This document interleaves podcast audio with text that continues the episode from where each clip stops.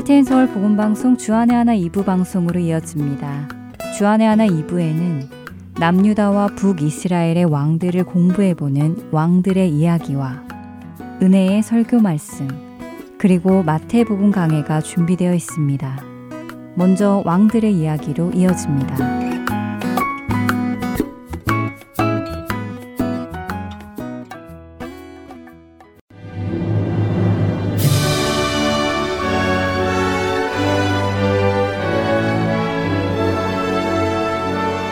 할텐 서울 복음 방송 청취자 여러분 안녕하세요. 왕들의 이야기 진행의 김민석입니다. 오늘은 열왕기하 11장과 역대하 22장 10절에서 23장에 걸쳐 기록된 왕 아달랴에 대해 함께 살펴보겠습니다. 아달랴는 남성이 아니라 여성입니다. 여왕이었죠. 그녀는 남유다와 북이스라엘 역대 왕들 중 유일한 여왕입니다. 아달랴는 남유다의 5대 왕이었던 여호람의 아내인데요. 그녀는 북이스라엘의 7대 왕이었던 아합과 악한 여인 이세벨 사이에서 태어난 딸로 남유다의 여호람 왕과 정략 결혼을 한 여인이었지요. 남편 여호람은 물론 아들 아하시아까지 예후의 손에 죽자 아달랴는 왕의 자손을 모두 죽이기 시작합니다. 이미 여호람과 아하시아를 제외한 모든 여호람의 아들들이 블레셋 손에 죽었고 아하시아와 아하시아의 사촌들이 예후의 손에 죽었기 때문에 이제 남은 손자들만 죽이면 그녀는 남유다의 왕위에 오를 수 있었기 때문이지요. 그렇게 아달랴는 남유다에 있는 왕의 자손을 모두 죽이고 남유다의 7대 왕이 됩니다. 성경은 그녀가 어떻게 통치하였는지 자세히 기록하고 있지는 않습니다. 하지만 하나님께서 그녀의 남편인 여호람 왕을 심판하실 때 아합의 딸인 아달랴와 결혼하였기 때문에 여호람과 이스라엘이 악을 행하였다고 말씀하신 것을 보면 아달랴도 유다 백성들이 바알 숭배를 하도록 영향을 끼친 사람인 것을 알 수 있습니다. 아달랴는 남은 왕손을 모두 죽이고 왕위에 오른 지 6년 만에 죽음을 맞이하는데요. 성경은 어떻게 그녀가 죽었고 그녀의 손자 요아스가 그녀의 뒤를 이어 왕위에 올랐는지에 대해 열왕기하 11장과 역대하 23장에 자세히 기록하고 있습니다. 아달랴는 아들 아하시아가 죽자 왕의 자손을 모두 죽였다고 말씀드렸는데요. 아달랴가 여호람의 모든 왕손을 죽이기 시작하자 요람 왕의 딸이자 아하시아의 누이였던 여호세바가 한 살 된 아하시아의 아들 요아스를 빼내어 그의 유모와 함께 침실에 숨깁니다. 역대하 22장 11절에는 여호세바를 여호사보아스로 기록하고 있지만 둘 다 같은 인물입니다. 또한 역대기 22장에 여호람의 딸이라고 기록한 여호세바를 열왕기서에서는 요람 왕의 딸이라고 기록하고 있는데요. 그 이유에 대해 학자들은 여호세바가 아달랴가 아닌 여호람의 다른 아내 즉 요람 왕의 딸이었던 여호람의 아내에게서 태어난 아하시아의 배다른 누이였기 때문이라고 설명합니다. 여호람의 딸이자 아하시아의 누이였던 여호세바는 당시 제사장이었던 여호야다의 아내였습니다.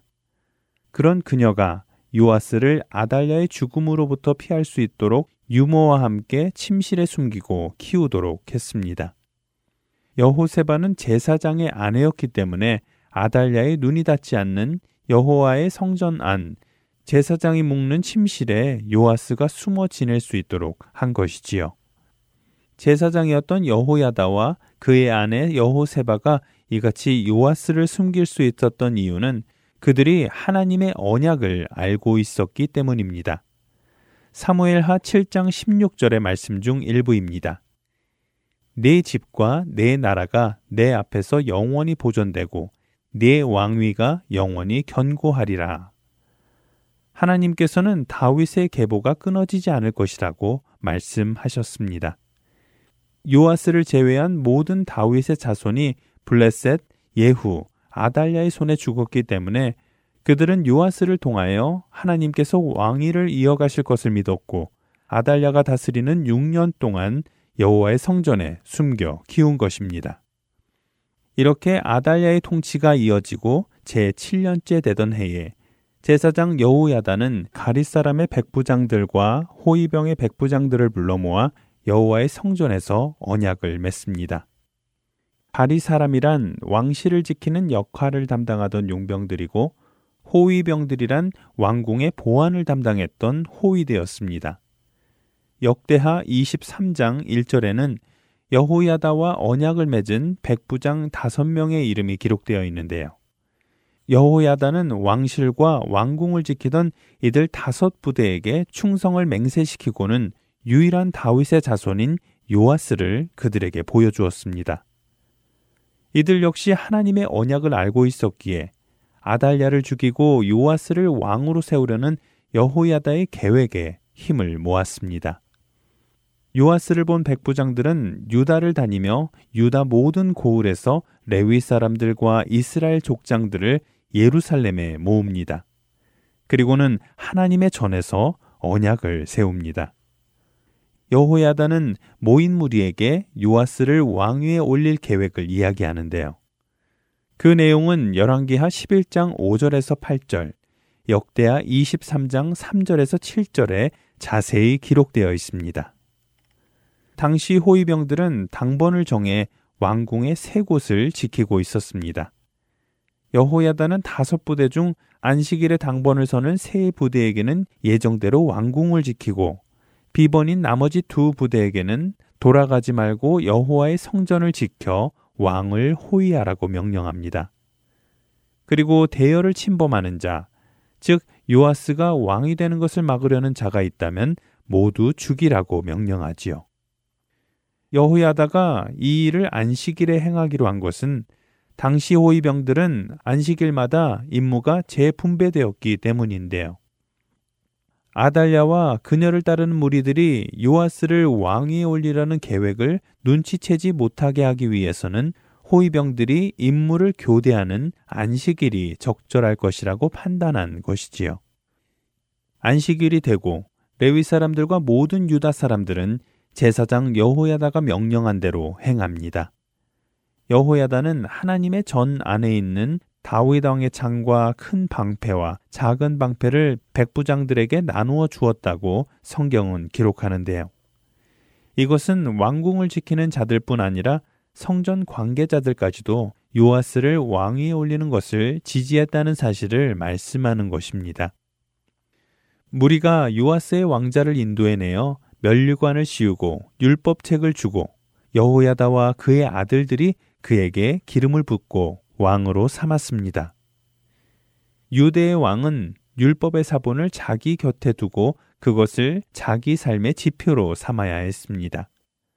무리가 요아스를 왕으로 인정하기 때문에 율법책 사본을 그에게 준 것이지요. 여호야다와 그의 아들들이 기름을 부은 것 역시 제사장이나 선지자가 왕에게 관례적으로 행했던 일입니다. 이렇게 왕이 된 요아스를 본 백성들은 기뻐 뛰며 왕을 찬송했습니다. 그리고 이 소리를 들은 아달랴는 여호와의 전에 들어가 요아스를 호위하고 있는 지휘관들과 나팔수들 그리고 모든 백성이 즐거워 나팔을 불며 찬송하고 있는 것을 보게 되지요. 아달랴는 이 모습을 보며 자신의 옷을 찢으며 반역이라 외쳤지만 소용 없었습니다. 제사장 여호야다는 군대를 거느린 백부장들을 불러내어 아달랴를 성전 밖으로 몰아내라고 명령했습니다. 여호와의 전에서 아달랴를 처형하는 것은 적절치 않은 일이었기 때문에 성전 밖으로 아달랴를 데려가 죽이라는 말이었지요. 여호야다의 명령에 백부장들과 군대는 왕궁 마당의 입구 중 한 곳에서 아달랴를 칼로 죽였습니다.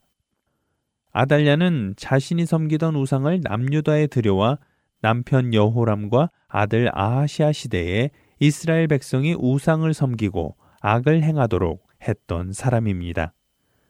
그뿐 아니라 자신이 왕권을 갖기 위해 다윗의 왕조를 멸절하려 했던 사람이지요. 그러나 신실하신 하나님께서는 하나님 앞에 악을 행한 아달랴를 심판하셨고 제사장 여호야다와 그의 아내 여호세바를 통해 다윗의 후손인 요아스를 보호하심으로 다윗의 계보가 끊어지지 않을 것이라는 약속을 이루신 것입니다. 왕들의 이야기 다음 시간에 다시 찾아뵙겠습니다. 안녕히 계세요.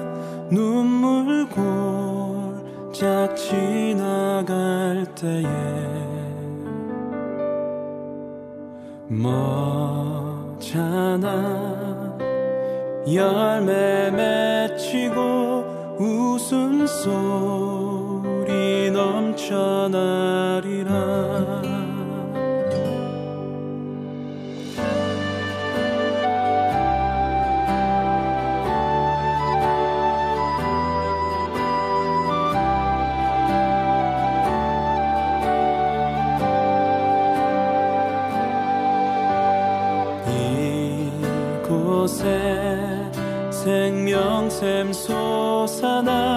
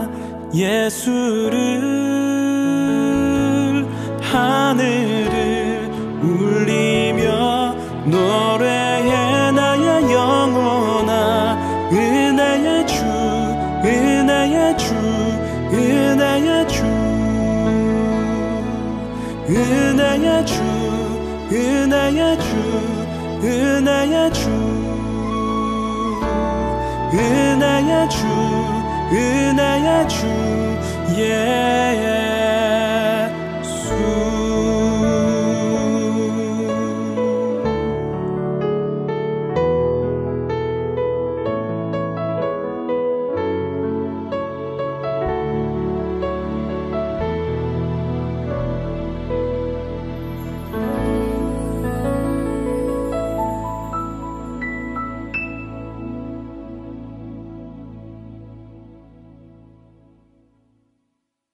은혜의 설교 말씀으로 이어드립니다. 오늘 설교 말씀은 서울 주님의 십자가 교회 설교 목사님이신 서정곤 목사님께서 요한복음 3장 1절에서 16절의 본문으로 니고데모의 고민이라는 제목의 말씀 전해 주십니다.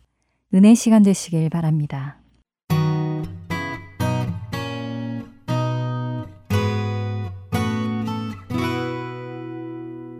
요한복음 3장 1절로부터 16절까지 말씀입니다. 그런데 바리새인 중에 니고데모라 하는 사람이 있으니 유대인의 지도자라 그가 밤에 예수께 와서 이르되 라비어 우리가 당신은 하나님께로부터 오신 선생인 줄을 아나이다. 하나님이 함께 하시지 아니하시면 당신이 행하시는 이 표적을 아무도 할 수 없음이니이다.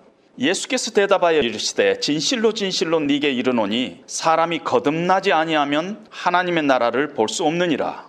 니고데모가 이르되 사람이 늙으면 어떻게 날 수 있사옵나이까? 두 번째 모태에 들어갔다가 날 수 있사옵나이까?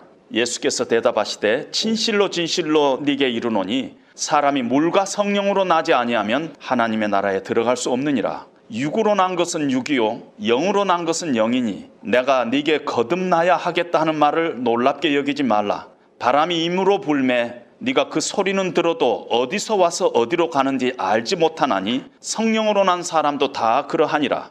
니고데모가 대답하여 이르되 어찌 그러한 일이 있을 수 있나이까? 예수께서 그에게 대답하여 이르시되 너는 이스라엘의 선생으로서 이러한 것들을 알지 못하느냐 진실로 진실로 네게 이르노니 우리는 아는 것을 말하고 본 것을 증거하노라. 그러나 너희가 우리의 증언을 받지 아니하는도다. 내가 땅의 일을 말하여도 너희가 믿지 아니하거든 하물며 하늘의 일을 말하면 어떻게 믿겠느냐? 하늘에서 내려온 자, 곧 인자 외에는 하늘에 올라간 자가 없느니라. 모세가 광야에서 뱀을 든 것 같이 인자도 들려야 하리니 이는 그를 믿는 자마다 영생을 얻게 하려 하심이니라. 하나님이 세상을 이처럼 사랑하사 독생자를 주셨으니 이는 그를 믿는 자마다 멸망하지 않고 영생을 얻게 하려 하심이라. 아멘.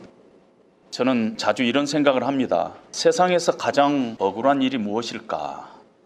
그리고 저는 항상 똑같은 답을 마음속에 다시 합니다. 그 뭐냐면은 열심히 신앙생활 했는데 천국 못 간 거예요.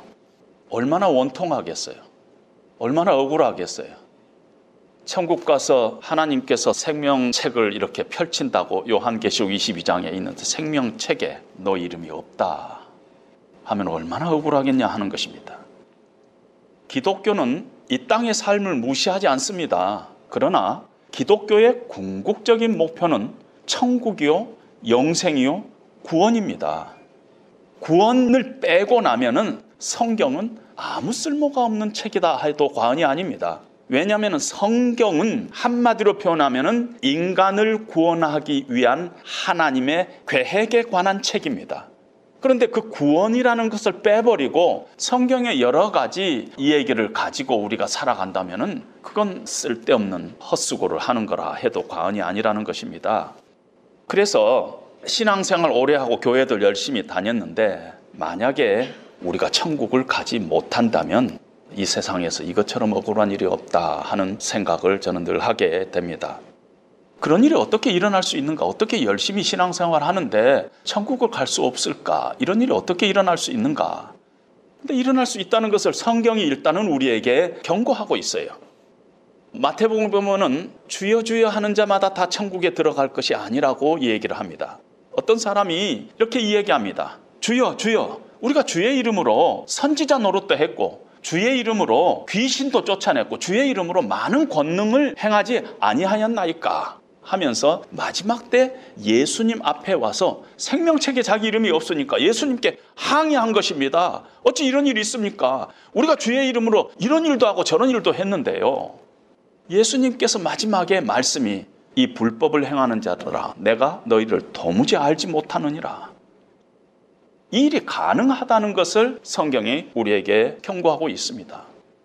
저는 기독교 가정에서 태어나고 유아 세례를 받고 결혼하고 나서는 주일학교 교사도 하고 집사도 했습니다. 누가 당신 종교가 무엇입니까 하면 늘 어렸을 때부터 기독교라고 했습니다. 저는 제 자신이 기독교인이라는 것을 제가 그렇게 생각했고 남도 저를 기독교인이라고 인정을 했습니다. 근데 제가 진짜 크리스찬이 된 것은 진짜 본어게인 크리스찬이 된 것은 집사된 후 4년째였어요. 그 전에요. 11조도 하고 교회 봉사도 하고 직분도 가지고 그랬습니다. 그런데 돌이켜 보면은 교회 안에 주일학교 교사를 하고 집사로 봉사할 때 아직 구원받지 못한 크리스찬이었습니다. 거듭나지 못한 크리스찬이었어요. 여러분 말은 거듭나지 못한 크리스찬 이렇게 얘기를 하지만은 그 말이 없는 거예요. 거듭나지 못한 크리스찬이라는 건 있을 수가 없어요. 그냥 말이죠.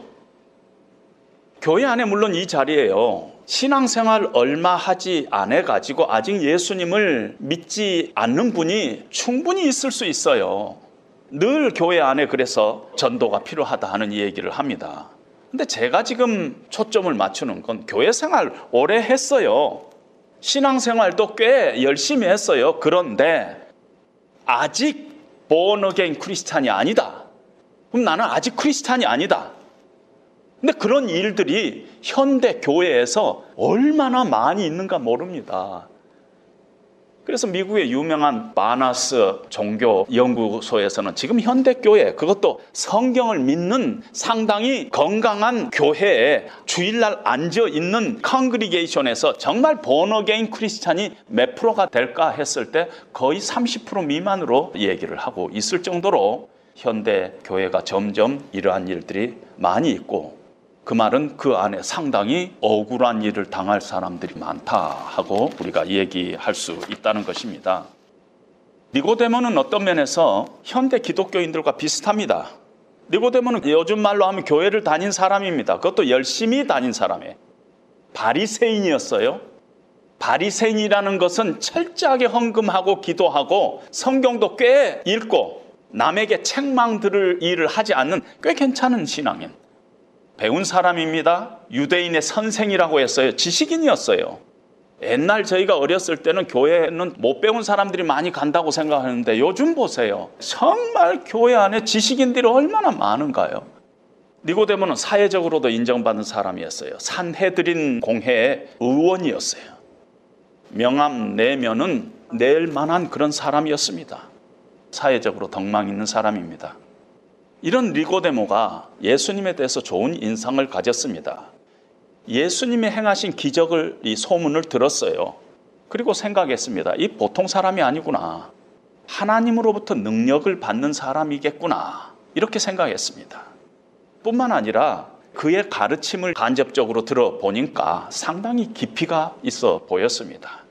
야, 이거 참 젊은 사람인데 꽤 깊이가 있는 사람이고 어떻게 보면 하나님으로부터 어떤 능력을 받은 사람이 아닌가 이렇게 생각을 했습니다. 그래서 어느 날 저녁에 예수님을 방문합니다. 이 예수님을 방문한다는 게 대단한 일입니다. 나이 지극한 저명 인사가 나사렛 마을 출신 목수 30대 젊은 사람을 찾아온다는 것은 보통 겸손한 사람이 아닙니다. 대단한 사람입니다.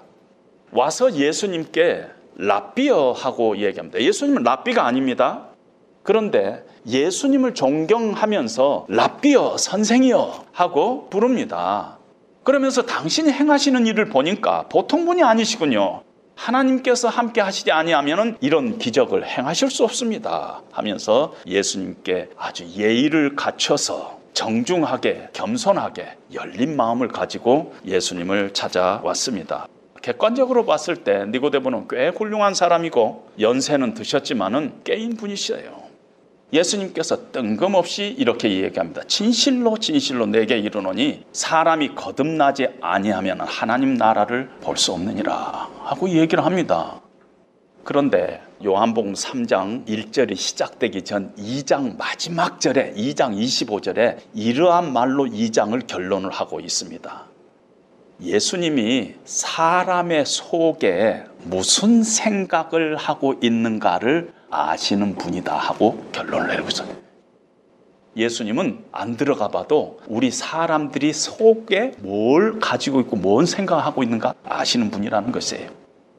그래서 예수님은 지금 잠잠하게 자기를 찾아온 사람이지만은 예수님은 니고데모의 속을 알고 있다는 것이에요. 그 생각도 알고 있다는 것이에요. 그래서 사람이 거듭나지 않으면 하늘나라를 볼 수 없느니라 이렇게 얘기합니다. 어, 정말 니고데모로서는 당황스러운 일이 벌어진 것입니다. 그래서 니고데모가 이렇게 다시 묻습니다. 아니 사람이 한 번 태어나는 것이지 어떻게 다시 태어날 수 있다는 말입니까? 하고 묻습니다. 그런데 예수님께서 똑같은 얘기를 합니다. 진실로 진실로 네게 이르노니 물과 성령으로 나지 아니하면 하나님 나라에 들어갈 수 없느니라. 거듭나지 아니하면을 조금 풀어가지고 물과 성령으로 나지 않으면 하나님의 나라를 들어갈 수 없다. 내가 지금 너에게 거듭나야 한다 하는 것을 이상하게 여기지 말라. 이렇게 얘기합니다. 니고데모가 아니 어떻게 그런 일이 있을 수 있습니까? 너는 이스라엘의 선생이라 하면서도 이러한 것들을 알지 못하느냐?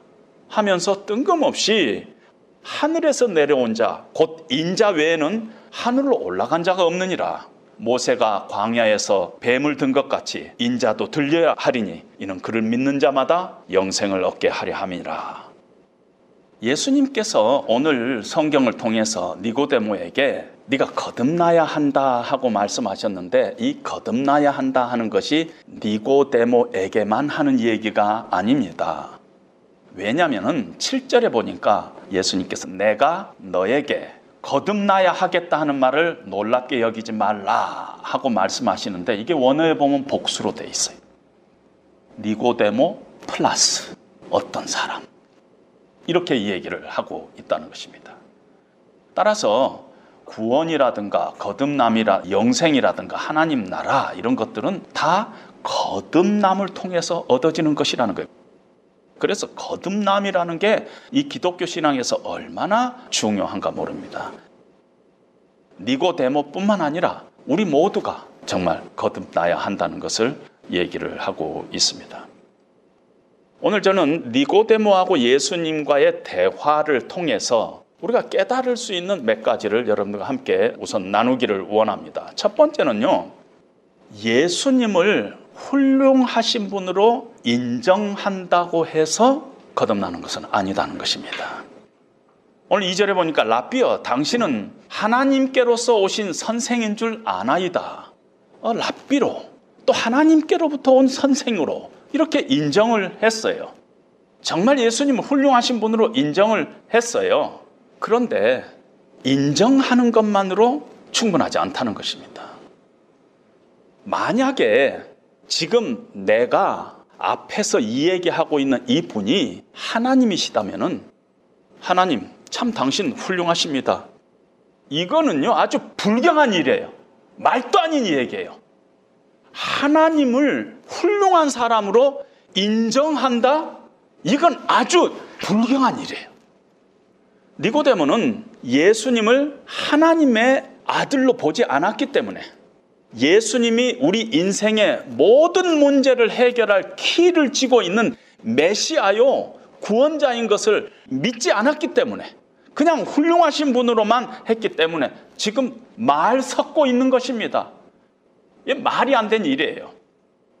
오래전에 제가 미국에 있을 때 아틀란타 조지아 돔이라는 데서 프라미스 키퍼스라는 큰 집회를 했었는데 목사님들만 한 5만 명이 참석을 했습니다. 단상에서 성경 봉독하시는 목사님이 이사야서 6장을 봉독을 했습니다. 거룩하다. 거룩하다.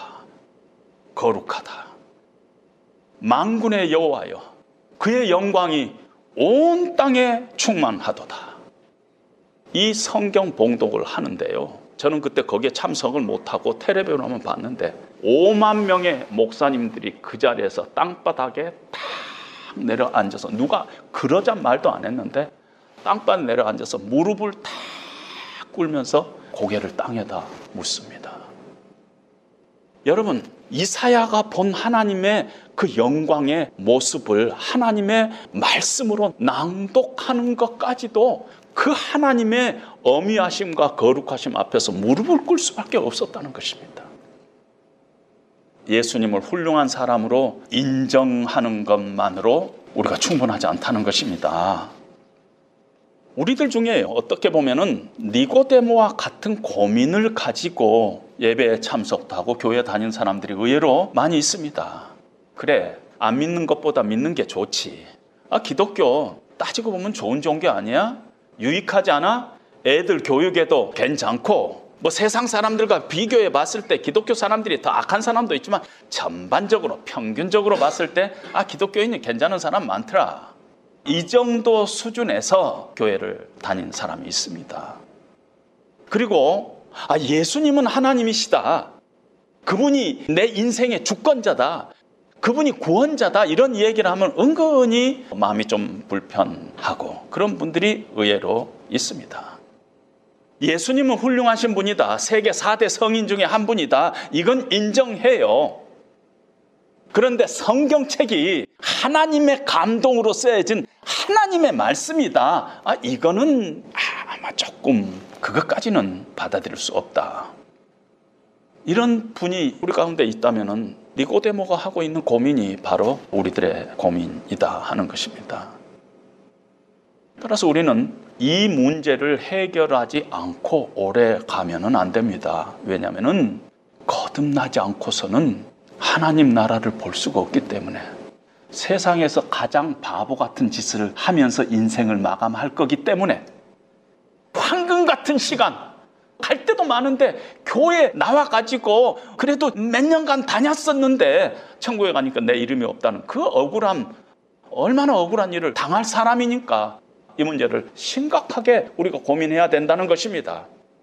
성령께서 여러분들의 심령 심령을 타치해서 꼭 거듭나고 하나님 앞에 설 수 있기를 바랍니다. 그리고 그 성령 하나님은 자주 자주 예배 가운데 하나님의 말씀이 선포될 때 그 말씀이 그냥 지겨운 말씀이었는데 어느 날 내 심령을 탁 때리는데 칼같이 방망이같이 다가올 때가 있다는 것입니다. 니고데모와 예수님과 대화를 통해서 깨달을 수 있는 두 번째 사실은요.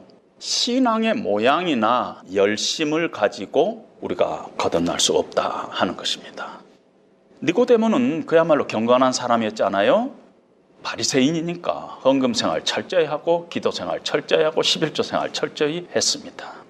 그런데 예수님께서 니고데모야 이대로는 그것 가지고는 하나님 나라에 들어갈 수 없다.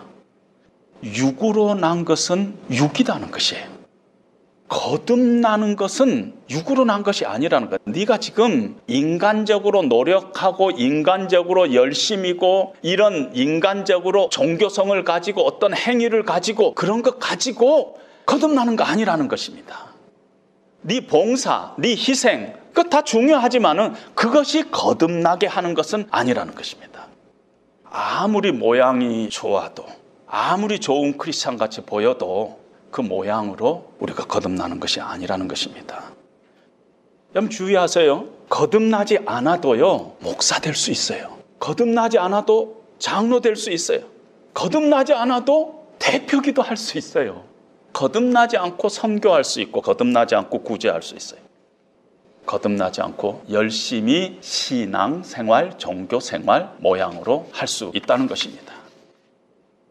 거듭남이라는 단어, 아노센이라는 헬라어 단어는요. primary meaning 그것이 뭐냐면은 born from above 위로부터 난다는 뜻이에요. 그리고 작은 또 저 밑에 귀퉁이 뜻이 born again이라는 뜻도 있는데 우리나라에서는 그냥 거듭남 그냥 born again으로 그냥 해석이 돼 버렸어요. 위로부터 난다는 것이에요. 이 말은 뭐냐면은 이 세상, 이 땅 다 뒤져봐도 우리를 거듭나게 할 것은 찾을 수 없다는 것이. 이 세상에서는 이 세상의 어떤 것 가지고 우리를 거듭나게 할 것이 없다는 것입니다. 3절에 거듭나지 않으면 하나님 나라를 볼 수 없다 그랬는데 5절에 와서 부원 설명을 하면서 물과 성령으로 나지 않으면 하나님 나라에 들어갈 수 없다 하고 설명하는데요. 성령의 역사가 아니고서는 거듭날 수 없다. 성령의 역사는 위로부터 나는 것이야. 하나님으로부터 성령의 역사가 아니고서는 거듭날 수 없다. 다시 말하면 은 물 곧 성령으로 거듭나지 않고서는 우리가 거듭날 수 없다. 다시 표현하면 은 인간의 어떤 노력으로도 거듭날 수 없다는 것이야. 세상 끝까지 우리가 찾아봐도 없다는 거야. The journey to the end of the earth. 이 지구 끝까지 우리가 쫓아가서 다 뒤져봐도 이 세상에서는 우리를 거듭나게 할 것이 없다는 것입니다. 본질적으로 아담으로부터 내려오는 우리의 죄성을 세상에 있던 어떤 걸로 해결할 방법이 없어요. 내 인생의 내 존재의 깊은 내면에 있는 이 죄성을 해결할 것은 이 세상에 어떤 것 갖고 불가능하다는 것입니다. 내 이 굳은 마음을 하나님께서 주시는 마음으로 바꾸게 하는 것은 내 힘으로, 내 의지로, 내 노력으로, 내 어떤 종교를 가지고 어떤 참선, 어떤 구제를 가지고도 불가능하다는 것입니다. 성령, 위로부터 나지 않고서는 일이 불가능하다는 것입니다. 고린도 후서에 보면은 성령으로 거듭난다는 것을 그리스도 예수 안에 있으면 새로운 피조물이라 이전 것은 지나갔으니 새 것이 되었도다. 예수님 안에 우리가 있을 때 성령으로 우리가 거듭났을 때 외에는 이것이 불가능하다는 것입니다. 우리 속 사람이 정말 하나님이 원하시는 그런 마음으로 우리 바탕이 우리 존재가 새롭게 되는 것은 우리의 가치 체계가 완전히 뒤바뀌는 것은 성령으로 거듭나지 않고서는 이것이 불가능하다는 것이에요. 우리의 노력으로 안 된다는 것입니다. 우리로서는 이해할 수 없는 어떤 영적인 바람이 내 존재 가운데 불어와 가지고 어느 날 내 인생의 가치관이 바뀌는 것이에요. 내가 왜 이 땅에서 이렇게 살아가야 하는가 그 어떤 목적이 막 바뀌기 시작하는 것이에요. 성령께서 내 안에 내 심령을 변화시키면은요 어떤 일이 벌어지냐면은 내가 예수님 안 믿은 것이 가장 큰 죄였구나 하는 것을 깨닫게 돼. 예수님 안 믿은 것이 아, 그렇게 큰 죄였구나. 그 깨닫게 돼. 그래서 이제는 하나님이 기뻐하시는 일 하면서 살고 싶어요. 하나님 때문에 손해볼 배짱까지 막 생긴 거예요. 그분을 나의 왕, 나의 주로 고백하면서 찬양하는 그런 마음이 생기는 것이에요. 그동안 내 인생 가운데 여러 가지 고민이 있었어요. 실패도 있었어요. 갈등도 있었어요. 내가 내 자신에 대해서 만족하지 못한 것들이 있었어요. 그런데 내가 예수님 믿고 나니까 성령께서 내 안에 나를 거듭나게 하니까 내 안에 찬송이 생기는 거예요. 내 상황은 하나도 변하지 않았는데 내 안에 기쁨과 감격이 세상이 줄 수 없는 만족이 내 안에 찾아오는 것입니다. 그것이 거듭남입니다. 바람이 나뭇가지에 부는데 바람은 보이지 않지만 나뭇가지가 흔들리는 것 보면은 바람이 있는 것 알듯이 성령으로 거듭난 사람은 육의 눈으로는 이해가 안 되는데 영의 세계에 지금도 이런 일들이 자주 자주 벌어지고 있어요. 예수님께서 오늘 11절에도 했어요. 내가 아는 것을 말하고 보는 것을 지금 증거하는데 네가 날마다 영적으로 거듭난 일들이 너희 주변에 자주 생기고 그 증거들이 있는데 너희가 도대체 믿지를 않은구나. 이렇게 이야기합니다.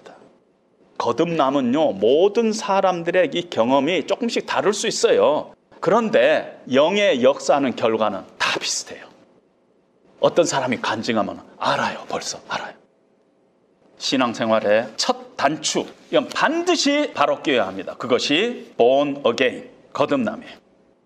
거듭나지 않고서는 하나님의 자녀가 될 수도 없고 거듭나지 않고서는 하나님 나라에 들어갈 수도 없고 거듭나지 않고서는 구원받을 수도 없고 거듭나지 않고서는 영원한 생명이니 이런 것들이 물 신앙 생활이니 이런 것들이 아무 소용 없어요. 구제니 선교니 이런 거 다 쓸데없는 짓이에요. 거듭나지 않고서는 아무 쓸데없어요.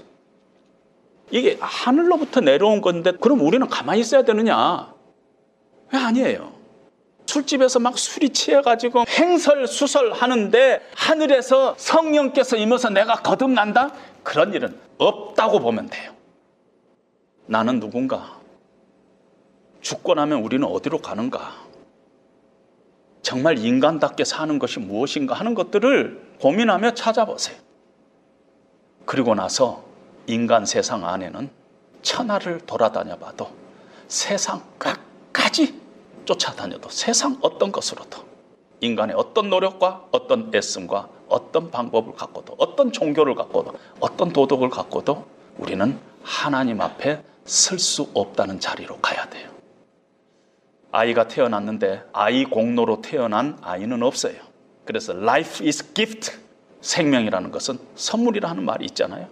아이가 어떤 노력하지 않고서도 아이가 태어나듯이 인간의 애씀 어떤 것 가지고 우리가 태어나는 것이 아니라는 것이 내 존재의 한계성을 인정하고 내가 세상에서 추구하는 것들이 근본적으로 나를 행복하게 하고 있는가 하는 것들을 고민해 봐야 돼. 내가 근본적으로 거룩해질 수 있는가? 거룩할 수 있는가? 하면 자기 자신을 들여다봐야 돼. 내 속을 들여다봐야 돼. 나 깨끗한가? 나 죄 없다 할 수 있는가? 나 거룩한가? 아니라는 것이. 내 솔직히 내 마음대로 할 수 없는 죄의 세력이 내 안에 있다는 것을 우리는 고백하지 않을 수 없다는 것입니다. 땅에서는 열쇠가 없어요. 만약에 방법이 있다면 신 외에는 방법이 없다 하는 것을 우리가 고백해야 합니다.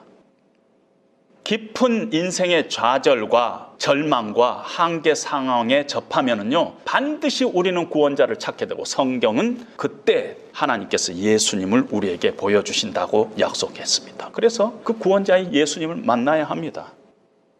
하늘에서 있다가 내려온 자, 곧 인자인 예수 그리스도 외에는 하늘에 올라갈 자가 없다. 오늘 예수님께서 13절에 말씀하시고 있잖아요. 그분만이 하늘에 속한 일에 길을 갖고 있다는 것이에요.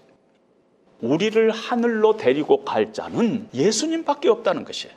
그래서 예수님께서 나는 길이요 진리요 생명이지 나로 맘지 않고서는 나를 통하지 않고서는 하나님께 갈 자가 없다 하고 선언을 하고 있습니다. 그분이 길이요, 그분이 진리요, 그분이 생명이다. 그분을 통하지 않고서는 하늘나라에 갈 수 없다 하는 이 말을 나의 신앙으로 믿든지 안 믿든지 둘 중에 하나 선택을 해야 된다는 것입니다. 그리고 예수님께서는 14절에 모세가 광야에서 뱀을 뜬 것 같이 인자도 들려야 하리니 이는 그를 믿는 자마다 영생을 얻게 하려 하심이니라. 이렇게 말씀을 하십니다. 우리를 구원하시기 위해서 마치 어머니가 상고를 치르고 아기가 이 땅에 태어나듯이 예수님께서 십자가에 들리어 우리 대신 죄의 상징인 뱀이 돼 주셔 가지고 우리 대신 죄가 돼 주셔 가지고 우리를 구원하셨습니다. 이스라엘 백성들이 광야에서 너무 힘드니까 하나님을 원망하는 죄를 범했어요. 하나님께서 연단시키기 위해서 불뱀을 보냅니다. 그리고 불뱀이 물리니까 온몸이 독이 퍼져갖고 다 죽게 생겼어요. 고통 가운데 죽어가면서 이스라엘 백성이 모세에게 찾아와서 우리에게 살 길을 찾아달라고 하소연합니다. 모세가 하나님 앞에 갔어요. 하나님 이 백성을 좀 살려주십시오. 하니까 하나님의 처방이 노뱀을 만들어서 장대에 매달으라. 바라보는 자는 살리라. 이게 하나님께서 처방이었습니다. 노뱀을 바라보면 살리라는 하나님의 말씀 의지해서 바라보는 자는 다 살았어요. 그런데 뱀에 물려가지고 지금 야단인데 왜또 노뱀이 얘기하냐? 해독제 좀 갖고 와라, 해독제. 이런 사람 다 죽었어요. 예수님께서 십자가에 매달려서 내 대신 노뱀이 되어서 내 대신 죄가 되어서 우리 죄를 감당했습니다. 그 예수님의 피가 내 죄를 깨끗게 하신다는 그 하나님의 약속을 믿고 그 예수님을 바라보고 의지하는 사람은 살리라 하는 것이 하나님의 처방인 것입니다. 세상 끝까지 쫓아가면서 찾아봤는데 없는데 하나님의 약속의 말씀을 믿고 의지하고 따랐더니 거듭남의 역사가 있습니다. 베드로전서 1장 23절에 보면 너희가 거듭난 것이 썩어질 씨로 된 것이 아니라 하나님의 살아있고 항상 있는 말씀으로 되느니라. 야고보서 1장 18절에 보면 그가 우리를 진리의 말씀으로 낳았느니라 거듭나게 했다는 것입니다. 여러분 이 거듭남이 없으면은 절대 우리 신앙생활이 시작도 한 것이 아니에요. 하나님의 말씀은 내 길의 등이니다. 하나님의 말씀이 어찌 이렇게 꿀송이보다 단가 이런 체험들이 없어요. 그냥 성경 이코르 성경이에요. 세상 것에 대해서는 너무 박학하신 많은 분들이 성경에 대해서는 너무 안 박학한 것이 저는 너무너무 놀라워요. 내가 아직 거듭난 사람이 아닌 것 같다 하는 마음이 조금이라도 들면은요 심각하게 고민해야 됩니다. 자칫 잘못하면은 하나님 나라 들어갈 수 없어요. 세상에서 가장 억울한 일 당할 수 있다는 것입니다. 거듭나지 않고서는 하나님 나라에 들어갈 수 없느니라. 네가 신앙생활 30년 해도 네가 교회에서 목사라도 네가 교회에서 장로라도 네가 교회에서 권사라도 거듭나지 않고서는 하나님 나라에 들어갈 수 없느니라. 그것이 예수님의 말씀이에요. 어, 얼마나 준엄합니까? 적당히 신앙생활 하지 맙시다. 저는 어느 한 사람도 다 천국에서 얼굴과 얼굴을 맞대고 보기를 원합니다. 아, 그 사람 안 보이네? 아, 되게 열심히 했잖아. 그런 불상사가 안 생겼으면 좋겠습니다. 그런 축복이 저와 여러분들에게 함께 하시기를 주님의 이름으로 축원드립니다.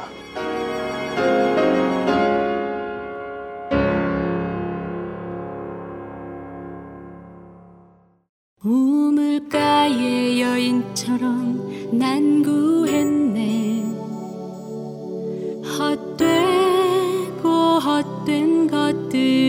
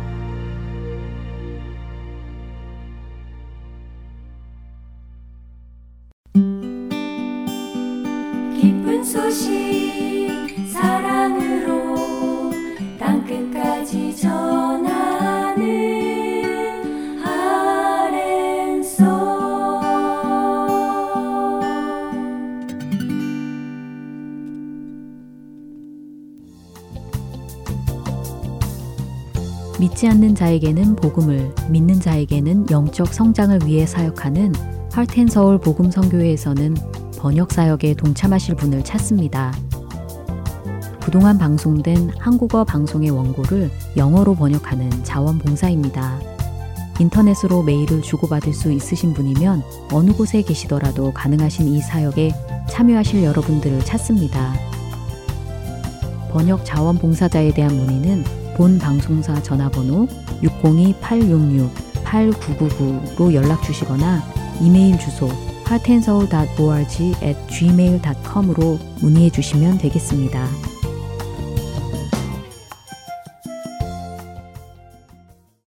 계속해서 마태복음 강해 보내드립니다.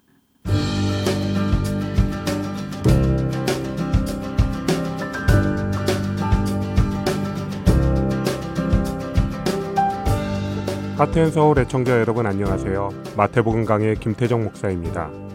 지난주에 저희는 예수님의 계보를 통하여 예수님은 누구시며 언약을 지키시는 신실하신 하나님의 은혜에 대하여 생각해 보았습니다. 오늘은 지난주에 이어서 예수님의 탄생에 대해 조금 더 살펴보고자 합니다. 먼저 마태복음 1장 18절과 19절의 내용을 살펴보면 마리아와 요셉이 정혼하고 함께 살기 전에 마리아가 성령으로 잉태되었고 요셉이 이를 알고 가만히 끊고자 했다는 내용이 기록되어 있습니다. 이 본문을 좀 더 정확하게 이해하기 위해서 함께 유대인들의 혼인 문화에 대해서 알아보도록 하겠습니다. 전통적인 유대인의 혼인은 약혼, 정혼, 그리고 결혼의 세 단계를 거치게 됩니다. 먼저 첫 번째 단계인 약혼은 신랑과 신부가 어릴 때 그들의 부모끼리 결혼을 약속하는 것입니다. 결혼의 당사자인 신랑과 신부는 서로 알지 못하는 상태인 경우가 많았습니다. 당사자 간의 사랑이 결혼의 중요한 요건으로 여겨지는 요즘의 젊은이들에게는 이런 방식의 결혼이 좋지 않게 여겨질 수도 있지요. 하지만 당시 유대인들은 결혼이라는 것이 인생에서 가장 중요한 것이기 때문에 단순히 사랑이라는 감정만으로 결정할 수는 없는 문제라고 생각했습니다.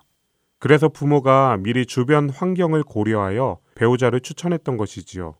따라서 약혼은 단지 두 사람이 만날 것을 약속하는 정도이며 법적인 효력도 없어서 결혼의 당사자가 반대한다면 결혼은 이루어지지 않았습니다. 두 번째 단계는 정혼입니다. 정혼이란 부모가 미리 정한 약혼에 대하여 신랑과 신부가 결혼을 할지 확인하는 절차입니다. 이때 정혼은 신부의 집에서 이루어지고 신랑은 정혼을 위해서 보석 등의 결혼 예물과 신부의 가정에 줄 지창금을 가지고 갑니다. 그리고 신부가 결혼할 것을 받아들이면 그때부터 두 사람은 정혼을 하고 부부라는 법적 지위를 갖게 됩니다. 오늘 본문 18절과 19절에 나타난 마리아와 요셉이 바로 이 단계였습니다. 그들은 정혼을 통해 법적인 부부가 된 것이지요. 하지만 법적으로 부부가 되었다고 해서 바로 함께 사는 것은 아니었습니다. 신부가 정혼을 허락하면 신랑은 둘이 함께 살 집을 준비하는 기간을 갖고 신부는 신부로서의 순결을 지키며 신랑이 오기만을 기다리게 됩니다. 그 기간은 보통 1년 정도라고 하지만 신랑이 언제 준비가 되어 신부에게 올지는 아무도 모른다고 하죠. 오직 신랑의 아버지만이 그때를 안다고 하는데요. 신랑이 모든 준비를 마쳤다고 해도 신랑의 아버지가 신부를 데려올 것을 허락해야 신부를 데려올 수 있기 때문이었습니다. 마지막으로 혼인의 세 번째 단계는 바로 결혼입니다. 신랑의 아버지가 신부를 데려올 것을 허락하면 기다리고 있는 신부를 데리러 가게 됩니다. 언제 올지 모르던 신랑을 맞이한 신부가 드디어 신랑과 함께 집을 떠나 신랑의 집에서 혼인잔치를 하게 되면 드디어 결혼이라는 모든 단계를 완성하게 됩니다. 이러한 유대인의 혼인 단계를 이해하면 우리는 본문의 내용이 요셉이 마리아를 데려오기 위해 집을 준비하는 상황이었음을 이해할 수 있고 그런 중에 마리아의 임신 소식을 듣고는 왜 망설이는지 또한 알 수 있습니다. 분명 둘 사이에 정혼을 하여 법적인 부부가 되었지만 집을 준비하는 기간 동안 신부가 지켜야 할 순결의 의무를 아내인 마리아가 저버렸기 때문에 요셉은 마리아 데려오기를 주저한 것이죠. 결국 요셉은 어려운 결정을 내리게 됩니다. 19절의 말씀입니다. 그의 남편 요셉은 의로운 사람이라 그를 드러내지 아니하고 가만히 끊고자 하여 요셉은 이혼을 선택하긴 하는데 드러내지 않고 가만히 끊고자 했다고 기록되어 있습니다. 그리고 그가 가만히 끊고자 한 이유가 요셉이 의로운 사람이었기 때문이라고 말씀은 이야기하십니다. 그런데 여러분, 여러분은 혹시 만약 요셉이 진짜 의로운 사람이라면 가만히 끊는 것이 아니라 마리아를 용서하고 함께 결혼해야 하는 것은 아닌가라고 생각해 보신 분은 없으신가요? 예수님도 우리를 죽기까지 사랑하셨으니까 특별히 의롭다고 소개한 요셉이라면 그 정도까지는 해야 하지 않을까라는 생각이 들지는 않으신가요? 이러한 의문이 있으시다면 우리는 여기에 쓰여진 의롭다라는 단어에 대해서 살펴볼 필요가 있습니다. 사실 우리는 의롭다는 단어를 착하고 성품이 좋은 정도의 의미로 생각하기 쉬운데 여기에서 사용된 의롭다라는 단어는 그러한 뜻이 아니라 율법을 잘 지키는 하나님의 말씀에 순종하는 공정한 흠이 없는 등과 같은 뜻입니다. 다시 말하면 요셉은 율법을 잘 지키는 사람이라는 말입니다. 그런데 마리아의 경우 율법대로 한다면 순결을 지키지 못했기 때문에 신명기 22장 20절에서 21절의 말씀처럼 공개적으로 사람들에게 알리고 수치를 주며 돌로 쳐 죽여야 했습니다. 또한 두 사람은 이미 정혼한 관계였기 때문에 신명기 24장 1절에 기록된 대로 흠이 발견된 마리아에게 이혼 증서를 주어 이혼을 해야 했습니다. 이미 흠이 있다고 생각되는 마리아와 함께 사는 것은 율법을 범하는 것이기에 의로운 요셉은 불의한 이 일을 할 수 없었던 것입니다. 그렇기에 이혼은 해야겠고 그렇다고 공개적으로 마리아를 내몰기에는 그녀를 불쌍하게 생각하는 자신의 마음과 맞지 않기에 요셉은 고민 끝에 두세 명의 증인만을 통해 드러내지 않고 가만히 끊고자 했던 것이지요. 이렇게 고민하고 결정하려는 요셉에게 20절에 천사가 나타나서 다음과 같이 이야기합니다. 다윗의 자손 요셉아 내 아내 마리아 데려오기를 무서워하지 말라. 그에게 잉태된 자는 성령으로 된 것이라. 이러한 천사의 현몽은 그가 생각했던 것과는 전혀 다른 것이었습니다. 나름 고민하여 내린 결정이지만 천사는 아내를 데려오라고 이야기합니다. 왜냐하면 잉태된 자가 성령으로 된 것이기 때문입니다. 여기에서 천사는 잉태된이라는 단어를 사용하여 마리아의 순결을 더욱 입증합니다. 잉태된이라는 단어는 수동적인 형태를 가지고 있습니다. 다시 말해 예수님이 잉태된 사실은 요셉과 마리아의 수동적인 역할을 강조하며 오직 이 일이 하나님께서 계획하시고 이루어 가신 일임을 말하고 있는 것이지요. 지금까지 설명드린 이 내용을 이해하게 되면 예수님의 출생에 대해 더 확실하게 알 수 있습니다. 요셉과 마리아는 이미 법적인 부부이기 때문에 정원 후에 잉태된 예수님은 분명 요셉의 법적인 아들입니다. 이는 하나님께서 아브라함과 다윗에게 주신 약속을 이루는 것이며 분명 예수님께서는 인간이라는 것을 의미합니다. 하지만 동시에 예수님이 남편과 아내와의 육체적인 관계 속에서 잉태된 것이 아니라 성령님의 창조적인 능력으로 마리아의 태에 잉태시키셨기에 하나님의 아들임을 우리는 알 수 있는 것이죠. 이것은 구원을 위한 요건이며 하나님의 놀라운 지혜였습니다. 로마서 6장 23절에는 죄의 결과는 사망이라고 기록되어 있습니다. 모든 인간은 죄를 가진 존재이기 때문에 각각 자기 자신의 죄로 인해 죽습니다. 다른 사람의 죄를 대신해서 죽는다고 하여 그 값을 대신할 수 없지요. 그래서 예수님은 인간의 죄값을 대신 감당할 수 있는 육신을 입고 이 땅에 오셨습니다. 인간이 되신 것이지요. 죄 없으신 하나님이신 예수님께서 성령으로 말미암아 육신을 입고 이 땅에 오신 것입니다. 성령으로 잉태된 하나님이시지만 동시에 마리아를 통해 육신을 입고 완전한 인간으로 오셨으며 요셉의 아들로서 구약에 약속된 언약을 완벽하게 이루신 것입니다. 이혼을 감당해야 할 비천한 출생이 아니라 가장 은혜롭고 고귀한 탄생인 것입니다. 21절부터 23절까지의 내용을 통해 마태복음의 저자는 예수님께서 이 땅에 오신 이유를 이야기하고 있습니다. 21절에는 아들을 낳으리니 이름을 예수라 하라. 이는 그가 자기 백성을 그들의 죄에서 구원할 자이심이라 하니라. 라고 기록되어 있습니다. 우리도 아이들이 좋은 사람으로 자라나길 바라며 아이들의 이름을 짓습니다. 하지만 유대인들은 이름이 그 사람의 인생을 나타낸다고 생각하며 우리보다 더욱 중요하게 생각했습니다. 그러하기에 아들의 이름을 예수라고 한 일은 예수님은 이미 하나님께서 약속하신 대로 그들의 백성을 죄에서 구원할 것이고 메시아로서 오신다고 천사가 증거하고 있는 것입니다. 그리고 이에 대해 저자는 23절을 통해 이 일이 이미 말씀으로 예언되어 있음을 알려줍니다. 보라, 처녀가 잉태하여 아들을 낳을 것이요. 그의 이름은 임마누엘이라 하리라 하셨으니 이를 번역한즉 하나님이 우리와 함께 계시다 함이라.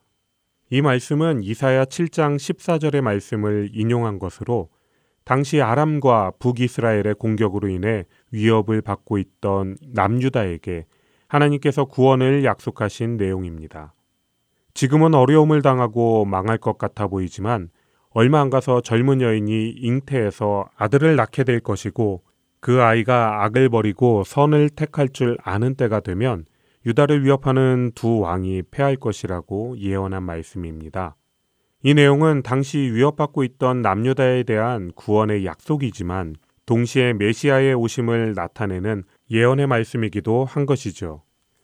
이사의 선지자 당시에는 이 말씀이 그 시대의 정치적 구원으로 이루어졌고 예수님의 시대에는 죄로부터의 근본적인 구원으로 이루어진 것입니다. 21절과 23절에 나타난 아이의 이름을 다시 한번 생각해 보면 우리는 더 큰 은혜를 경험할 수 있습니다. 21절에 나타난 예수라는 이름은 자기 백성을 죄에서 구원할 자이고 23절에 기록된 임마누엘은 하나님이 우리와 함께 계신다는 뜻입니다. 정리하면 죄로 인해 우리는 하나님과 함께 할 수 없는 존재가 되었는데 예수님께서 우리에게 찾아오셔서 죄에서 우리를 구원하시고 다시 하나님과 함께하는 회복된 하나님의 백성이 된다는 것을 나타냅니다. 지난주 말씀드린 바와 같이 이스라엘 민족은 그리스도 메시아를 단지 그들의 민족적 정치적 구원자로 기대하고 기다리고 있었지만 마태복음의 저자는 예수님의 이름의 뜻을 죄에서 구원할 자 그리고 다시 회복되어 하나님과 함께 있게 하는 분이라고 분명하게 기록함으로써 메시아의 참된 의미는 그들의 기대 너머에 있는 것임을 알려주었습니다. 저자는 이 글을 통해 당신들 마음대로 그리스도에 대해서 기대하고 기다리지 말라. 이미 그리스도는 우리에게 오셨고 십자가를 담당하시고 다시 살아나셨다. 그분이 바로 예수님이시고 그분이 바로 당신들이 찾던 그리스도이시고 메시아라는 것을 다시 한번 정확한 근거를 통해 이야기하고 있는 것입니다. 예수님 탄생에 대한 마무리로 저자는 25절에 요셉의 순종을 기록하고 있습니다. 분명 사람의 생각으로는 이해되지 않는 사건이지만 요셉은 하나님의 말씀에 순종했습니다. 19절에서 마리아가 임신한 사실을 듣고 요셉은 조용히 끊고자 했습니다. 마리아가 자신이 어떻게 임신을 했는지, 요셉에게 말을 했는지 안 했는지는 알 수 없습니다. 그러나 마리아가 말을 했더라도 요셉은 그 말을 믿을 수 없었을 것입니다. 어떻게 여인이 남성과 관계가 없이 임신이 가능하다고 믿을 수 있었겠습니까? 그것은 상식적으로 말이 되지 않는 것입니다. 그렇기에 요셉은 마리아가 신부로서 신실하지 못했다고 판단했습니다. 그래서 그녀와의 정혼을 가만히 끊고자 한 것이죠. 그러나 천사를 통해 하나님의 말씀이 자신에게 이르렀을 때 요셉은 상식적으로 믿을 수 없는 그 상황을 받아들이고 믿게 되었습니다. 그는 하나님의 말씀대로 마리아를 아내로 데려왔고 하나님께서 말씀하신 대로 아기의 이름을 예수라고 지었습니다. 자신의 생각으로는 도무지 이해할 수 없고 받아들이기 힘든 일이었지만 하나님의 말씀이 그에게 임했을 때 그는 순종했습니다. 오늘은 마태복음 1장에 나타난 예수님의 탄생에 대해 살펴보았습니다. 예수님의 탄생에 대해 함께 살펴보았을 때 그 어느 것도 인간의 생각으로 이해할 수 있는 것이 없었고 인간이 할 수 있는 것도 없었음을 봅니다.